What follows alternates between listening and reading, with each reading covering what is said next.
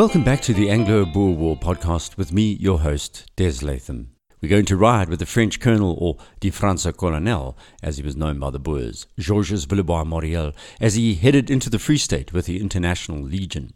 This episode is slightly longer than usual because the details of the Frenchman are so intriguing, so please settle back. We will also be introduced to some of the international soldiers who fought for the Boers, including artist Vincent van Gogh's brother, Cor. He'd been living in the Transvaal building locomotives for the President Paul Kruger's government when the war broke out. Naturally, he signed up to fight for the Boers. The French Colonel Villebois Mareuil was a man steeped in family military tradition and had arrived in South Africa soon after the war began in October 1899 and then travelled to Ladysmith in November. He was present at the Battle of Colenso and by January 1900 was well known to the Boer soldiers as he began to advise General Piet Joubert. This was a sensitive matter, as Joubert brooked no interference, but at one point the Frenchman had suggested an attack on two British outposts that were critical for the defence of the besieged town. These were observation points known as Caesar's Camp and Wagon Hill, and they required attacking at night. On the 2nd of January, General Joubert held a war council at his Hooflaer, or HQ, above Ladysmith, and it was finally agreed to launch an attack on the town, preceded by the taking of Caesar's Camp and Wagon Hill. On the 5th of January, the Boers began to move, little knowing that fate was against them. One of the better organized British commanders, Colonel Hamilton, was in command at Caesar's Camp and Wagon Hill. Also, Sir George White, the Ladysmith commander, had issued orders for the various guns there to be moved out onto the plateau, dealing the Boers a blow before the battle started, because the hustle and bustle of artillery moving around meant the British were very wide awake.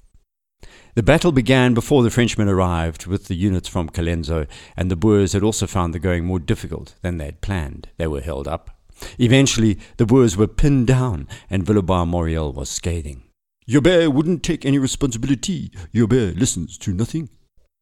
The Boers withdrew, with the French colonel retreating alongside the commandos after sunset. The attack had broadly followed Villebois Mareuil's suggested route, but he wrote to his daughter Simone, back in France, that they had used my plan only in order to massacre it. The main reason was that the Boers had marched to the Platrand, the plateau between Caesar's camp and Wagon Hill, during the day which the French colonel had said the approach should be made only during the night to ensure maximum surprise. Villebois Mareuil's battle tactic had been ignored, and he told Simone that, with the one exception of General Botha, who continually visits his positions and understands the importance of observations made to him, I have been unable up to now to obtain anything but approbation, never a decision. It was the same complaints he had levelled against senior officers in Europe and North Africa, where he fought with the French Foreign Legion for six years. He was a man of action and bemoaned how slowly generals seemed to move and how politically inclined leadership destroyed a simple military operation. He wouldn't be the last to do so. Finally, on the 24th of January, Villebois Mareuil arrived at General Cronje's Hooflaer in the Free State, outside Kimberley, but his first impressions were not good. The Boer general was wearing loose trousers and a light brown overcoat, which was turning green with age. He had a large grey hat on his head and was stooped. Could this be the man that 70,000 Russians in St. Petersburg had honored with a Bratina or a Brother's Cup? thought Villebois Mareuil. However, his attitude changed quickly as he realized Cronje exuded authority and gravitas from his persona, not his uniform. If you cast your mind to the 20th century, the description of Cronje with his dilapidated and modest outfit was very much how Ho Chi Minh was described by visitors to North Vietnam and French Indochina. Villebois Mareuil and Cronje discussed how best to use the long tom, the Creusot gun freshly refurbished in Pretoria, at Kimberley, which was also still under siege, and the War Council there agreed with the French colonel that they should shell key points in Kimberley where the defences were weakest. The Creusot was a French weapon, and national pride filled his letters home. Then a telegram arrived in early February 1900 informing Villebois Mareuil that the Comte Pierre del Breda, former lieutenant of the French dragoons, had arrived in Lourenço Marques, or modern day Maputo, with a bunch of officers from his motherland. He was ecstatic These were household names in France, including René de Charette, descendant of a famous guerrilla fighter, General de Charette, who had fought for royalist cause against the revolutionaries a century before. Villebois Mareuil ordered all French officers to join him in Kimberley. The French colonel penned a letter to his brother Christian that night where he boasted, The entry of the scene of these French officers to charge at the head of the burghers will create a fine effect, which simultaneously with that of the French cannon will speak for our country. He followed that up with a flourish in his journal. History to add fresh flowers here to the glory of France, to take Kimberley and see the face of Napoleon of the Cape mystified by these Boers whom he thought he could consume in a mouthful would be an unusual pleasure. Heady stuff indeed.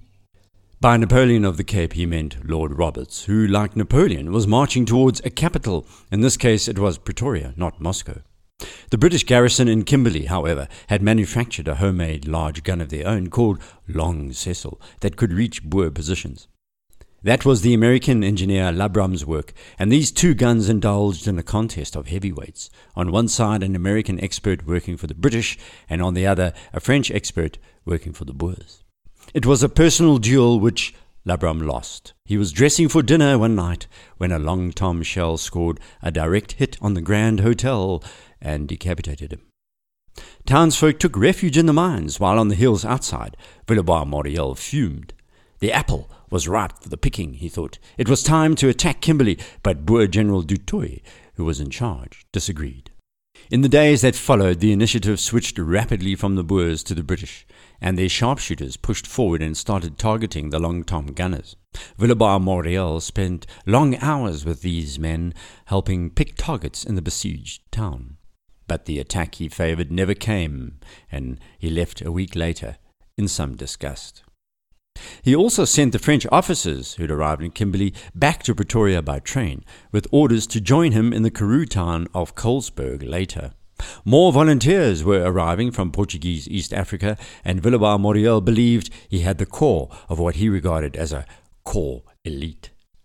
In mid February, he received the news that Lord Roberts's column was approaching the Modder River, and he wrote to Simone, The danger they dreaded is coming to them all the same. They will not escape. I am leaving this instant for the Modder, where a battle is imminent. Twenty four hours after he penned the letter, on the 14th of February, General French's cavalry arrived in Kimberley and relieved the town. Worse, when Villebois Mareuil rode up to General Cronje's camp on the Modder, he found panic and disorder. Cronje was running out of energy and ideas, and he told the Franse colonel that alles is verloren, everything is lost, and began moving 5,000 men, women, and children at the pace of his ox wagons towards Bloemfontein, the Free State capital.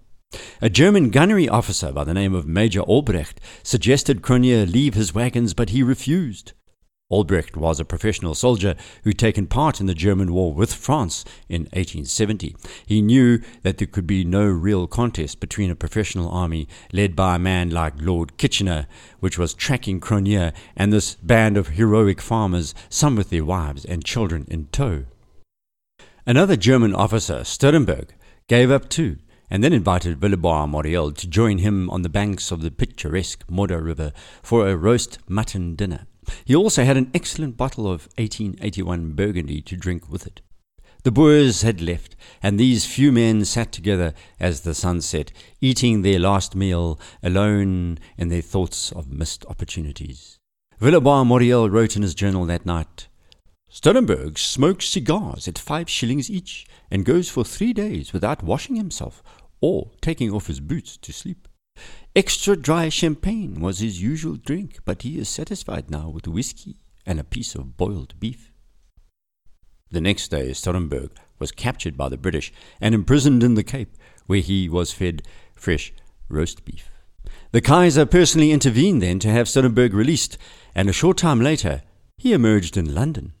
You can't make history like this up, it's so bizarre. Back in the Free State, Villebois Mareuil rode eastwards towards Bloemfontein which he reached on the 18th of February. Simultaneously, General Cronje had just begun ten days of hell, encircled by the British at Paardeberg. After a day recovering, Die Franse Colonel headed west to the Paardeberg, hoping to give support to the Boers. When he observed how extensively Cronje was surrounded, he knew the Boer general and his followers were goners and returned to Bloemfontein, where he met military attaches from France, Russia, America, the Netherlands, Germany, Japan, Algeria, and even the Philippines. The Japanese, you see, were about to wage a war successfully against the Russians, and the sight of these attaches and observers proves how inexorably the entire world was lurching towards terrible World War One. Villebois Mareuil, though, had problems of his own, and reflected in a late February journal that I am marvellously well now, but I'm a ragged sight. Everything I have is dirty, and my money is gone. So by March 1900, Cronje and the 5,000 with him had been captured. All along the Modder River, the British were driving inexorably to Bloemfontein, and the Boers were falling back. The morale of his men had fallen so low, most wanted to go home. Villebois Mareuil wrote that at the beginning of the war, the Boers had no generals, and now he felt they had no men. Things in this war have always been tinged with the bizarre, and so too the next incident. Villebois Mareuil decided to set up his small unit's camp at the intersection of the Petrusburg and Abrahamskraal Road. There he bumped into a group of around 40 mercenaries, many French speaking. But others were Russian, including Prince Bagration of Tiflis, who walked about with two huge Cossacks as his attendants, although we'd call them VIP bodyguards these days. Let me dwell for a moment on this irony. The prince, you see, was a descendant of one of the famous names of military annals in Russia, a distinguished general of the family who had helped drive Napoleon from Russia in 1812, and also actually appears in Tolstoy's literary masterpiece War and Peace. And ironically, Prince Bagration was eventually captured by the British and was then sent to St. Helena, where Napoleon himself was exiled. As I say, you can't make this stuff up. These two, a Russian prince and a French nobleman soldier, met in South Africa, fighting a war on the same side. Stranger still was the meeting on March 17, 1900, where Colonel de Villebois Mareuil walked into a room at Kroonstad in the Free State, where an historic war council had gathered. Thirty senior Boer officers were there, together with the presidents of both Boer republics, Kruger and Steyn. The French colonel felt vindicated when he heard why he'd been called. All foreign units and individuals serving with the Boer commandos would be organized into an international legion under his command. He was also promoted to combat general or Vecht General, becoming the only foreigner ever to hold the rank of general in the Boer army. He also heard the next phase of the partisan guerrilla war would begin soon, and one which had a French link. A whole century had gone by since the War of the Vendée in France in 1793. After the guillotining of Louis XVI, the west of France rose up, fighting for a royalist cause in what was a long drawn out partisan war. Many in France understood that link. For example, French poet Théodore Botrel described the Boers as les Vendiens du Transvaal. The French partisans of 1793 were also centered in the village of Montaigu and the house of Bois Corbeau, which was the family home of Georges de Villebois Mareuil, die Franse colonel. Back in Kroonstad, our French officer was conflicted. Proud to be a new general, yet nervous about some of the material from which he had been invited to form an international legion. He was not alone. At about the same time, General Piet Joubert in Natal had sent a telegram to State Secretary Reitz in Pretoria saying, Things are being made impossible for me here mainly by the volunteer corps of Irish, Russian, Dutch, French, etc. A lot of them being sent here unfamiliar with our language and customs, unfamiliar and unsuitable for our way of making war. They are costing the country a lot of money. Some of them are being shot dead without any benefit to our cause. Slightly harsh, but true. I'll spend more time on the internationals later because these stories are both extraordinary and riveting. But at this point, I need to mention the Dutchman Cor van Gogh. He was the brother of Vincent van Gogh, the painter, and by the time the war broke out in South Africa, he had been in the country for a decade, helping to build locomotives for the Netherlands South African railways. He also worked at the Cornucopia gold mine in Germiston, south of Johannesburg. Cor van Gogh, like his brother Vincent, loved literature Cor was eventually captured in the Free State, then was moved to a small hospital at a town called Brandfort near Bloemfontein. That's where Cor van Gogh took his own life, like his brother Vincent, far away in Europe. There is another historical reflection here. Nelson Mandela's troubled wife, Winnie Mandela, was incarcerated under house arrest in the same town, Brandfort, during apartheid, many, many years later. Another fascinating character who fought for the Boers in the International Legion was the American Colonel John Blake. He had graduated from West Point and served with the 6th United States Cavalry in Arizona, made famous by General Custer. Colonel Blake had been in South Africa for three years when the Anglo Boer War started. But I'll talk about these characters later, and in particular, the Russians. But now back to Villebois Mareuil. So he's planning to move the Legion to Kroonstad to oppose the British advance. What I'm fascinated by is the speed at which things happen in those days. Imagine an international unit that doesn't exist, in the middle of a war, pulled together, supplied, trained, and then moved to a front hundreds of kilometers away in a foreign country, all in the space of two weeks. Villebois Mareuil, second in command in the International Legion, was a Russian by the name of Colonel Maximov. There is a book about him written by Sister Izedinova called, excuse my pronunciation, Neshkolto Mesyachev u Burov, which means a few months with the Boers.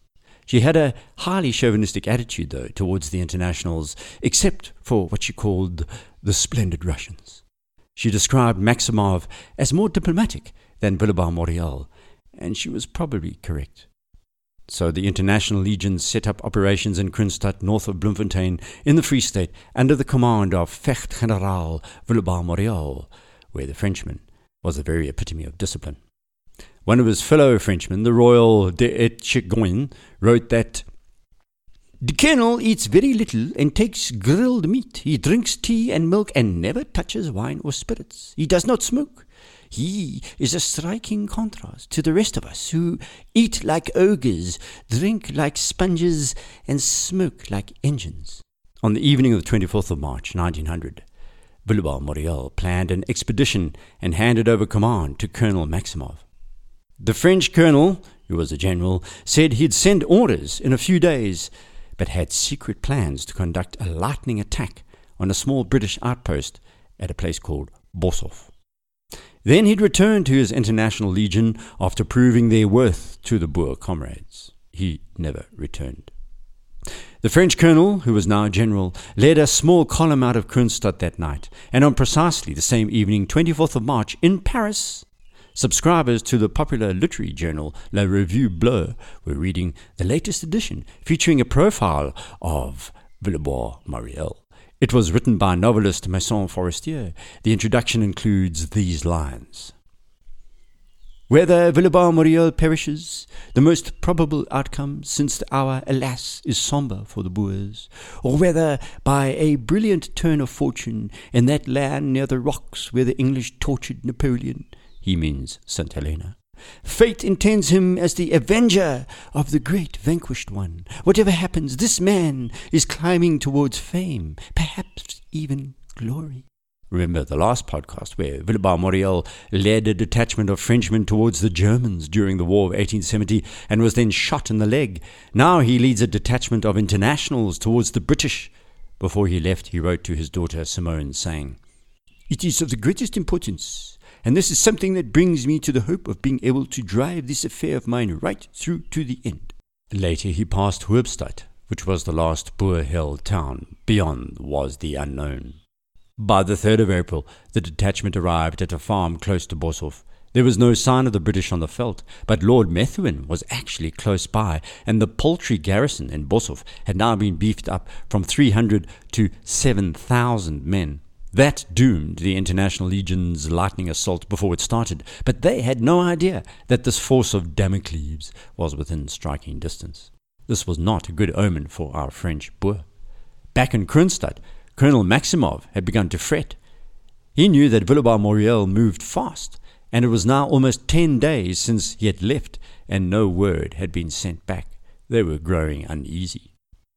The morning of the 5th of April was hot and it was then that Villebois Mareuil realized that the planned attack on Boshoff could not go ahead. His men had been in the saddle for too long, and his Boer tracker had become so hopelessly lost, the extra days had cost him dearly. So he allowed his men to rest for the day, with the plan to return to Kroonstad beginning that night. The detachment took shelter in small kopjes or hills on the farm Kareepan. They noticed a farmer in a Scotch cart who suddenly rushed from the farm on the road off to Boshoff. Then a black worker on the farm below also leapt aboard a horse. One of the International Legion marksmen raised his rifle to shoot, but Villebois pushed the rifle aside and said, No. It was this worker who rode to Lord Methuen and warned him personally that the great Villebois was resting nearby. By 10:30 a.m., Methuen knew exactly where the detachment was lying, and in his official report he said, "We received the information from two Africans." And these informants led him and his unit directly to the koppies in which Villebois hid on the farm. Methuen led a 500 strong detachment of Imperial Yeomanry, 250 men from the Kimberley Mounted Corps, and a battery of the 4th Field Artillery. Villebois Mareuil stood no chance, and should really have surrendered. But that's not what this French officer was willing to do. Here he faced his hereditary enemy, and as far as he was concerned, it was a fight to the death. A sentry on the koppies was the first to spot the British khakis approaching. They thought the handful of point men were the only enemy soldiers. Then, moments later, the veldt was full of the column of khakis. Die Franse colonel told his men to stand firm, but a few members of his detachment disagreed and galloped away. One was a Boer called Itzhak Meyer, who eventually fought for the British in the First World War, became a colonel himself, and won the DSO. He was still living in the town of Potchefstroom in South Africa in 1972. But that's another story. So the International Legion detachment prepared for the attack. They were arraigned on two koppies, the larger crowned by a wild olive tree, under which Villebois Mareuil took cover. The British pulled their artillery guns onto another koppie around a kilometre away, along with the machine guns or Maxims. These proceeded to open fire, and by 2 p.m. in the afternoon, rifle and machine gun fire had raked the koppies where the International Legion took shelter behind boulders. Villebois Mareuil was gambling on the sun to set and for a storm front which he saw approaching to break. He thought that should the rain begin, his men could extricate themselves from this predicament and ride off. But the fire of the Maxim machine guns wore down their defences. Men began to drop behind the boulders, hit by shrapnel and ricochets. After some time, his men complained and demanded he give the order to retreat, and then Villebois Mareuil shouted, Here, we shall never surrender! Methuen was aware that lying behind the rocks in front of him was Villebois Mareuil, the French colonel. He was determined to capture or kill the implacable enemy of the English. By now, his yeoman infantry had crawled to within a few hundred meters of the koppies. The legion was fighting ferociously, however, and the yeomen could not launch their bayonet attack. Suddenly, one of the young Frenchmen by the name of Franck, who was a lieutenant of the Chasseurs d'Afrique, jumped up, rifle in hand, and shouted, Vive la France! Vive la Chasseurs d'Afrique! and was at once struck down with a bullet in the head. It was close to 6 p.m. eventually. The sun was setting. The four hour battle appeared never ending, and a black line of storm clouds moved in from the south. Now the yeomen had crawled to within 20 meters of the koppies, it was man to man fighting at the outcrop, the final truth, if you've ever experienced battle. Knee bent back to a rock, his revolver cocked and ready, sat the Franse colonel. He knew the English were coming. He could hear them seconds away. They were the same people his ancestor, Comte de Villebois Mareuil, had fought in 1214, and it was to be to the death. The final moments of his life approached. Colonel Eric Smith, leading the yeomen, stood up he had only one arm, and in his single hand he waved his helmet and whooped. The French colonel opened fire at point blank range, but missed Colonel Smith, killing Sergeant Patrick Campbell instead. Then Villebois Mareuil was shot through the heart and fell dead. His men immediately surrendered. Thus ended the life of one of the more interesting characters of the Anglo Boer War. On the farm below, two Boer women heard wild shouts and huzzas and asked the British soldiers guarding them what it meant. They said it meant victory. At that moment, the thunderstorm which had built over the past hour exploded in a frenzy. A young British infantryman described the scene as they carried Villebois Mareuil's shrouded body from the koppie. The most awful thunderstorm I was ever in. Flashes of lightning making the whole place as light as day for several seconds, blinding your eyes with glare. The thunder burst in ear splitting crashes over our heads, and the rain came down in torrents. The prisoners were marched off. Later, the British congratulated the French survivors for their gallantry, but most knew that it had been foolhardy, suicidal even. Furthermore, the expedition which Villebois had intended as a brilliant stroke of professionalism had been a military disaster. He had gambled and lost. In his final letter to his brother Christian, he had written, Tomorrow I launch myself into the unknown. And so we come to the tragic end of the life of Villebois Mareuil, expert soldier and romantic, a Cyrano de Bergerac character infused by ancient ideals but caught in a modernized world. Next week, we'll hear how Louis Botha's forces in the eastern Transvaal begin to move, and the Western Front guerrillas are mobilized, and also how Christian de Wet's plan to invade the Cape is botched. Don't forget to check out our website, abwarpodcast.com, and you can contact me by email through that site. Until we meet again, goodbye.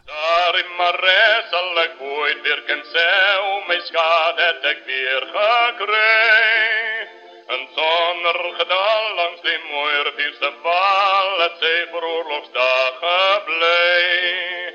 O breng mij terug naar die Transvaal, daar waar mijn